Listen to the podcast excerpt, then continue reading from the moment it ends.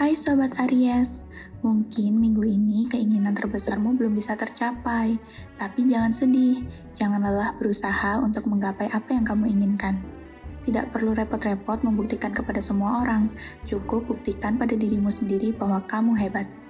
Percintaan untuk Aries Lovebird di minggu ini ada sedikit cekcok ya di antara kalian.